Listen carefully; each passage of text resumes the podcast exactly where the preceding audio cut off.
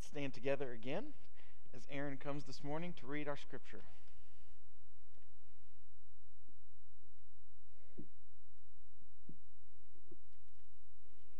Seek good, not evil, that you may live. Then the Lord God Almighty will be with you just as you say he is. Hate evil, love good, maintain justice in the courts. Perhaps the Lord God Almighty will have mercy on the remnant of Joseph.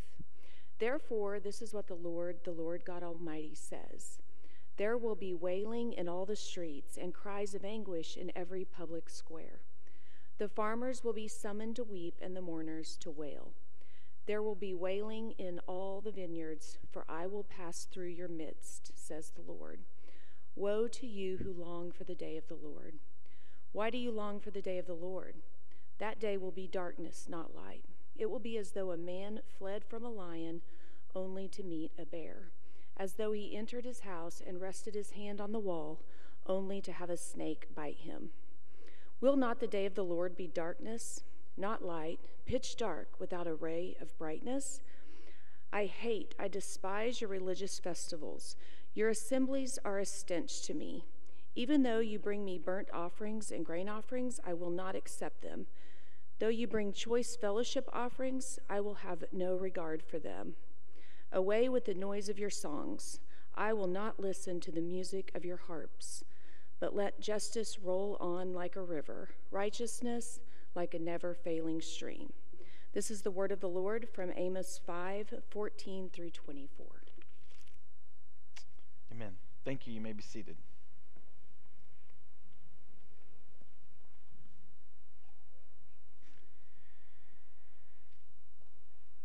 When I was serving in a previous church, we stepped out into the world of church planting.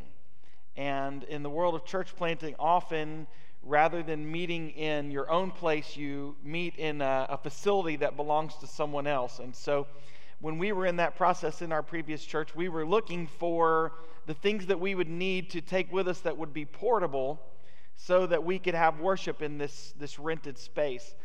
And we found a company that was named, believe it or not, Church in a Box. That was the name of this company. And they provided for us in a trailer all of the materials that we needed to wheel in in these carts and unpack. They even came in weeks before the church plant opened and showed us how to unpack it all and do it in the most efficient way. And this whole thing was just completely organized and structured so that literally you pull up the trailer, you open up the box, and you're supposed to be able to have church, church in a box.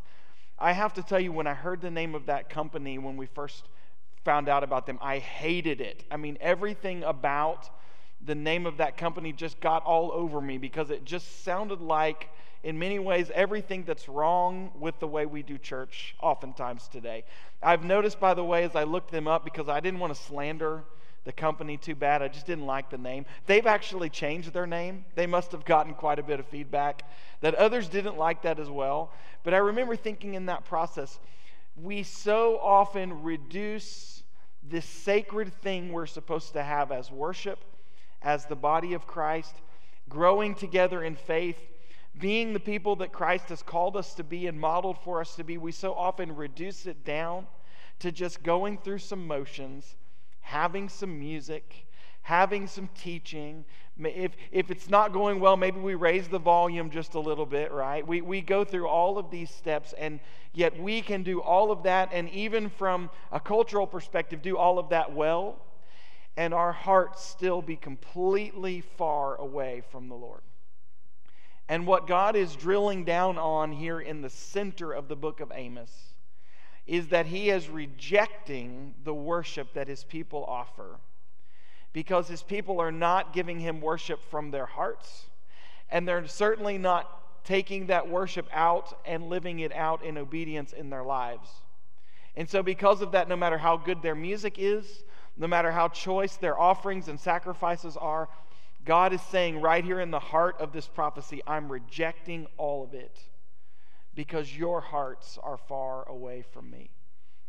My prayer for us as we continue through this really hard book of the Bible, that God would continue to get our attention and, and focus this message to our own hearts that we as individuals and that we as a people, as a community of faith, would be walking in faithfulness with Him and not just doing church in a box. As we think through what we've read already, I've mentioned every Sunday of our study through Amos that, that the prophet Amos received this word from God during a time in Israel of great prosperity. It sounds like destruction is imminent, but in the minds of the people, things are still great. They're on top economically. Their military is strong. Their levels of comfort and security are high. And as we talked about last week, they, they are almost saying to God, even you can't knock us down off of this pedestal we're on.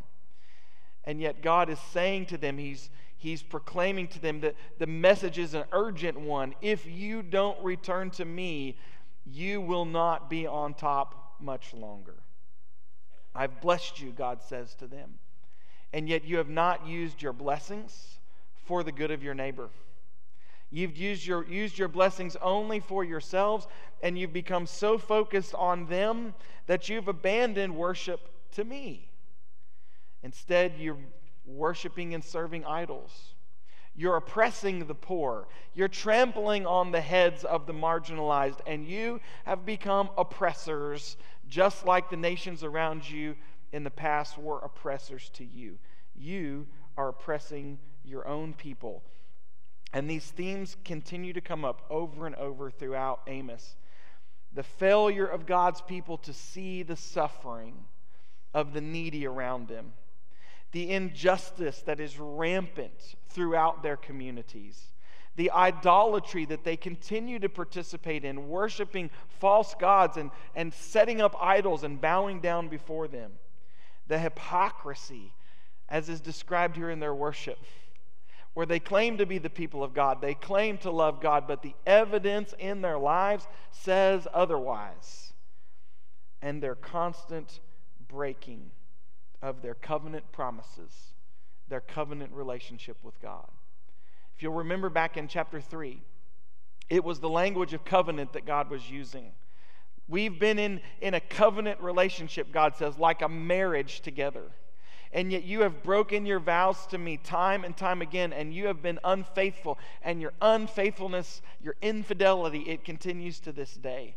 So, so the language of chapter 3 is, is the language of God's broken heart when he looks at his people. Then last week we were in chapter 4, and the language moves from broken heart and covenant to destruction. The, the, the, summary of the prophecy of this book that here's the destruction that's coming. Your economy is going to crash. Your military is going to be destroyed.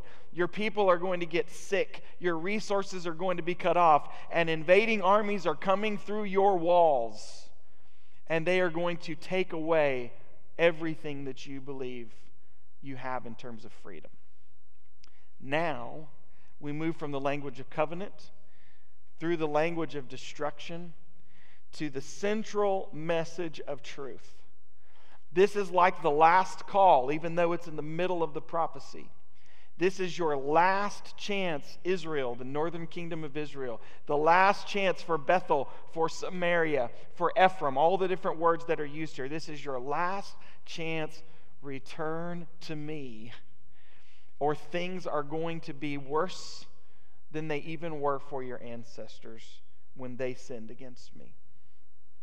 The first part of God's central message of truth here in chapter 5, but really ringing out throughout the entire book of Amos, is that God shepherds his people. Here, even still, he is seeking to shepherd them, to lead them with words as opposed to with consequences in truth and in righteousness. God shepherds his people in truth and in righteousness. Look at verses 14 and 15. Seek good and not evil, that you may live. Then the Lord, the Lord God Almighty will be with you, just as you say He is. You claim God's on your side. Of course, God's always on our side, right? You claim God's on your side and that He's with you. But if you don't seek good, if you don't stop seeking evil that you may live, you won't be able to say that any longer. Seek good, not evil, that you may live. Then the Lord God Almighty will be with you, just as you say He is. Hate evil, love good, maintain justice in the courts, and perhaps the Lord God Almighty will have mercy on the remnant of Joseph. The NIV here uses the word you a lot. It's hard to see this in English. It's almost always hard to see this in English when we read our translations. But what the message in Amos is almost every time is not you as an individual, it's you all, or we might say y'all. This message is to the community. God's not just saying to Amos as a person, seek good and not evil that you may live. And he's not just singling out one person here and one person there. He's not just singling out the king. He's not just singling out a priest. He's not just singling out a prophet. He is saying to the entire community, You all, as my people, seek good, not evil. And, and then you will be able to say, as you live, that I am with you. I think one of the continual failures we have, just sort of our Western mindset. It's also, again, part of our language. We often only think about you in terms of me. We often only think about holiness and our relationship with God in terms of me and, and not just us. But as I said last week, I say again, as, as a pastor, as a shepherd myself, I'm an under shepherd of the good shepherd. And when I read texts like this, I am thinking of my own personal holiness. And I am thinking of your own personal holiness. But I'm also thinking as a community. What does it look like for us as a church to be faithful in these ways? And how do I, as a shepherd, make sure that when I teach, when I preach, when I lead, and when I live out my own life, then in, in the example that I'm to set, that I am leading us to seek good and not evil.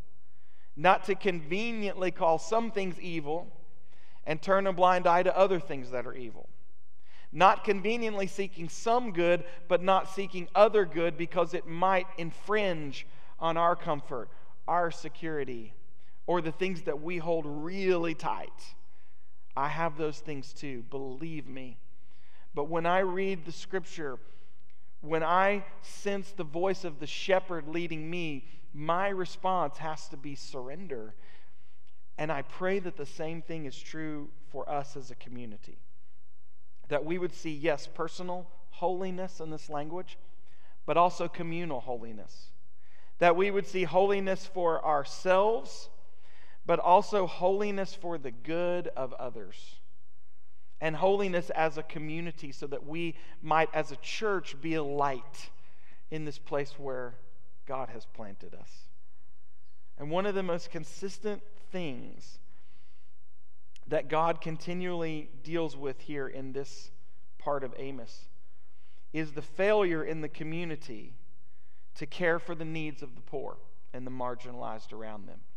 There's really three things that, that God deals with. He deals with uh, primarily their idolatry, which we'll come to at the end this morning. He deals with their suppressing of the truth. And then he deals with this, this reality, this constant behavior of oppressing the poor and turning a blind eye to their suffering. Look at just some other verses. As I, I mention each week, we're not reading every verse in Amos out loud in, in, in worship, so that's why I've given you a reading plan to hopefully follow along. But look at a few verses just from this chapter, from chapter 5, right before what we read. There are those who turn justice into bitterness and cast righteousness to the ground.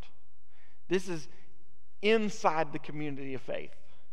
This is not God talking to everyone else. This is God talking to his people. Verse 10 There are those who hate the one who upholds justice in court and detest the one who tells the truth. Verse 12 For I know how many are your offenses and how great your sins.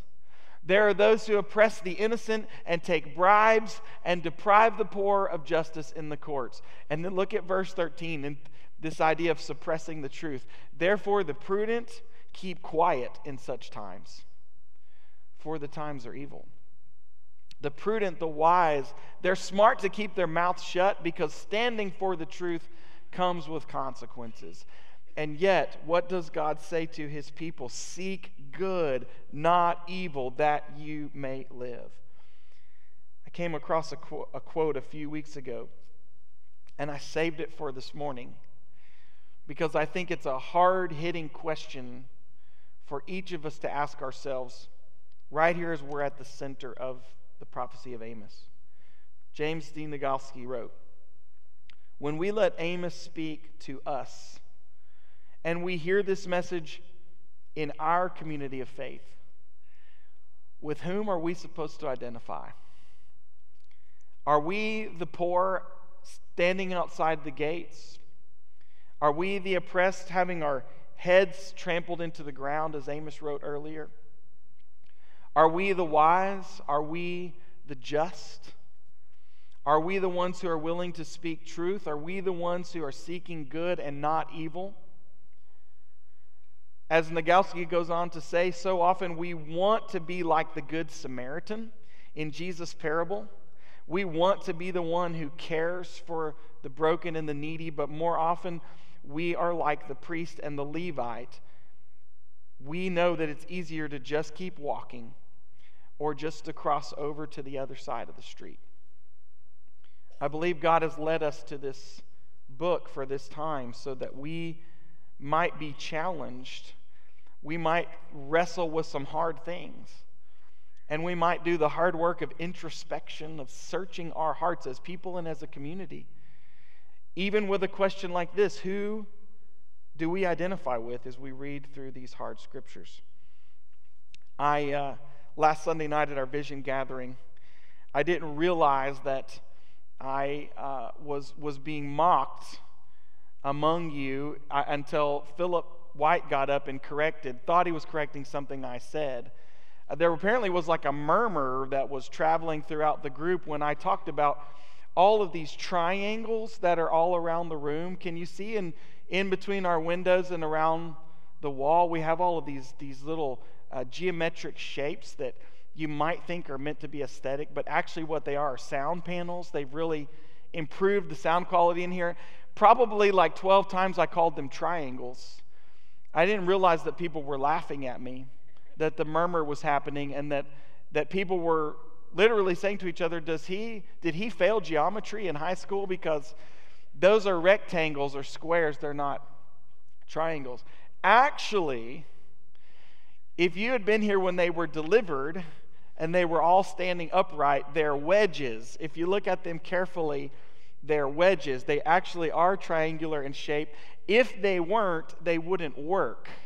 So, so it's all about the angle from which you look at them. So I'm challenging you not now, but after the service, go lay down on the floor somewhere underneath and you will see the triangles, okay?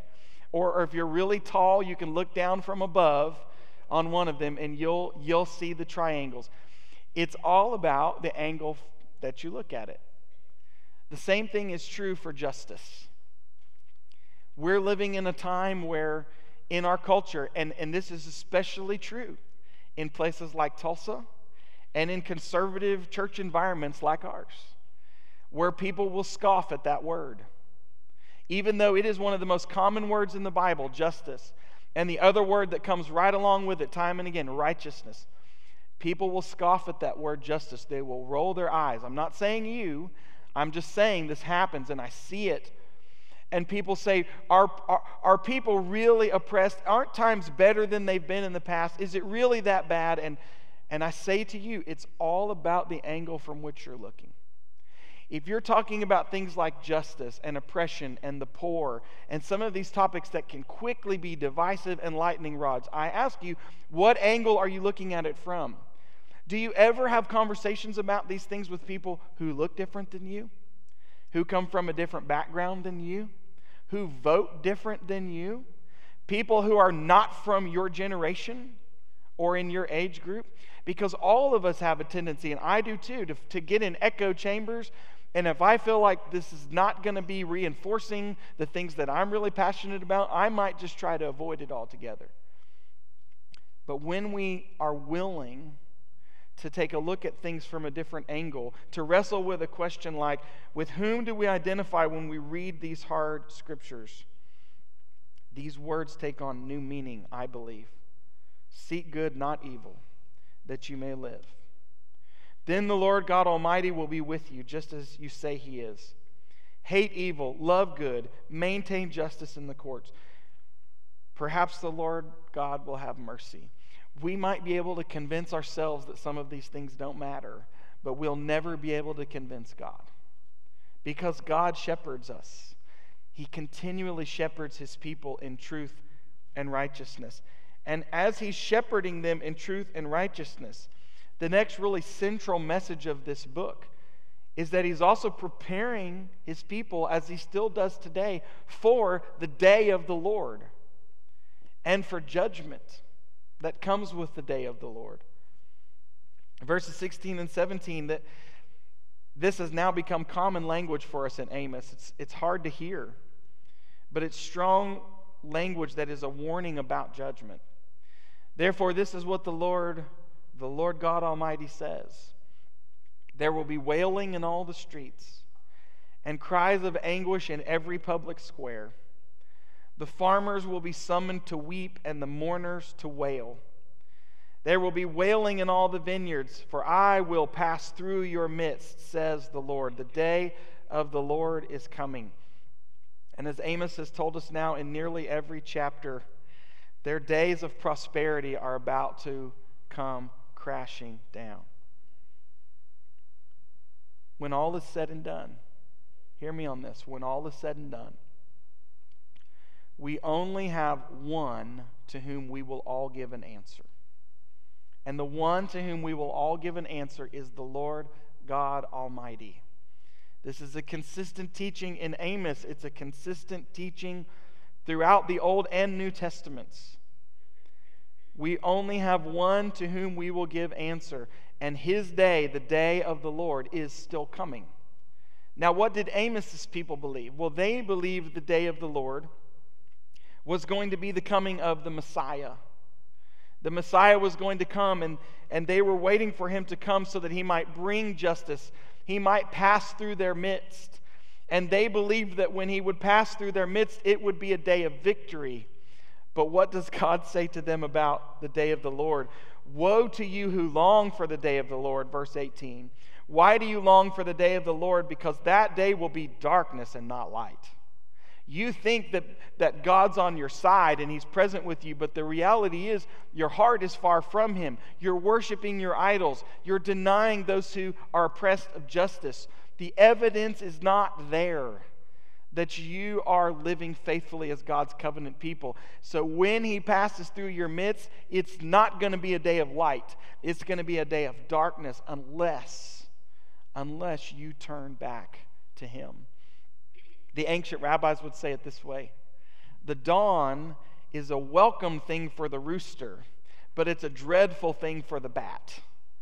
For some, the day of the Lord, the dawning of the light, it's, it's welcome, it's victorious. For others, the day of the Lord, the coming of his light, is a day of judgment and destruction. Why do you long for the day of the Lord? That day will be darkness, not light. Verse 20 will not the day of the Lord be darkness, not light, pitch dark without a ray of brightness? Today, as New Testament Christians, we can say with confidence, we know much more about the day of the Lord than Amos knew. We know much more about the coming of the day of the Lord than the people to whom Amos was prophesying knew because we know, again, they were waiting for the Messiah to come the first time. We know and believe the Messiah has already been here. Okay, so thank you, Shiloh. Let's try this again. We know the Messiah has already been here. All right? Jesus Christ came to us, God came to us in flesh. Jesus Christ was born of a virgin, He lived a perfect life. He modeled for us through his ministry what this good looks like truth, righteousness, justice. Jesus was a welcome place for those who were hurting. He was light for those who were lost in darkness and looking for salvation. But his coming was a dreadful thing for the self righteous and those who were rejecting God in their hearts. Jesus Christ modeled for us this perfect life, and then he took his perfection to the cross and he died a sacrificial death for us, paying the price that we could not pay on our own because we are just as sinful as the people in Amos's day. But he paid that price for us, and he bought our freedom from the worst oppression that there is the oppression of sin and evil that reigned in our hearts before Jesus Christ set us free. He died a sacrificial death. He rose from the dead in a victorious resurrection, and there is still a day of the Lord yet to come when the Messiah is coming back. So we know and believe the Messiah has come, yes, but the day of the Lord is coming again when the Messiah will return. And he will return not this time as an infant, but as our conquering king. And when the conquering king comes back, he will complete the work of his kingdom on earth. And we want to be on the right side of that when it happens. Amen. On that day, everyone will give an answer to him for the things done while in the body on earth. What will that answer be? Well, believe it or not, the answer that we need it to be, we can find all the way back in the book of Amos. Again, from a little bit earlier in this chapter, verse 4, this language of seeking the Lord, and then the same thing in verse 6. And then verse 8 is another one of the doxologies in Amos. There are three of them. These beautiful statements of true worship to God. Here's our answer Here's how we know our hearts can be right on the day of the Lord. This is what the Lord says to Israel Seek me and live. Seek the Lord and live, or he will sweep through the tribes of Joseph like a fire. It will devour them, and Bethel will have no one to quench it. This beautiful statement of worship follows He who made the Pleiades and Orion, who turns midnight into dawn and darkens day into night, who calls for the waters of the sea and pours them out over the face of the land. The Lord is his name. God gives the people through Amos the words they need to worship him in faithfulness. This is not church in a box. This is genuine, authentic worship of the Lord God Almighty. But sadly, even as God prepares his people for the day of the Lord and for judgment, many people still choose to worship him in shallow, hollow, and empty ways. How does this chapter conclude? God rejects false worship and false religion. He has no place for it. He sees into our hearts. He's not fooled, no matter how good we do it. He's not fooled. He rejects false worship and false religion I hate, he says, and I despise your religious festivals. Your assemblies are a stench to me. We saw the word stench in verse 4, and it was about the piling up of bodies. Your assemblies are a stench to me. Even though you bring me burnt offerings and grain offerings, I will not accept them. Though you bring choice fellowship offerings, I have no regard for them. Away with the noise of your songs. I will not listen to the music of your harps. How does it get to this place that God rejects the worship and the sacrifices and the offerings of his people? It happens because God's people reject him. We have to remember this language of covenant is at the center of this. God is not rejecting them because he's tired of them, because he's bored with them, because something about his nature has changed. They are going to experience God's rejection because they have rejected him. They've turned from righteousness to wickedness. They've become the oppressors, not the just. And I love this quote that I've quoted Motyer a few times. He has written one of the best commentaries on Amos, if you want to pick it up. read it along with your reading. It's the Assyrians who are going to come in and conquer this part of Israel. All this judgment God's warning them about is ultimately going to come at the hands of the Assyrians. But look at this word about their idolatry. The gods of Assyria occupied the hearts of Israel long before the armies of Assyria occupied her streets and towns. This is how it goes wrong. God didn't fall asleep and Assyria caught him by surprise. The people had already given their hearts to the false gods of the Assyrians. They were already worshiping their idols. And so, long before their armies came in, the people's hearts were far from him. God wasn't upset with the quality of their music or their sacrifices. Just as there's only one to whom we will give answer, there's only one whom we worship. We give all of our worship to an audience of one. But in a culture full of idols like theirs and like ours, a culture full of idols, we often fail at this. So God helps them see through, through the verse that we've chosen really as the theme verse of the entire book. God helps them see that the worship He's looking for is not from a box. It's not just be, because it's excellent in our minds. The worship that God desires, demands from His people, is tied directly to obedience and living it out. How dare we ever come into a place like this and sing praises to Him and say amen to the Scripture and then walk out and live like it's not true? God says, This is the worship I desire. You've rejected justice. I need justice to well up again in you and roll on and flow like a river. And righteousness, which comes right along with justice, like a never ending, like a never failing, like a perennial, like a, a, a never ending stream. I need it always to be flowing in my community among my people. Righteousness that comes from God, justice that comes from living out obedient lives.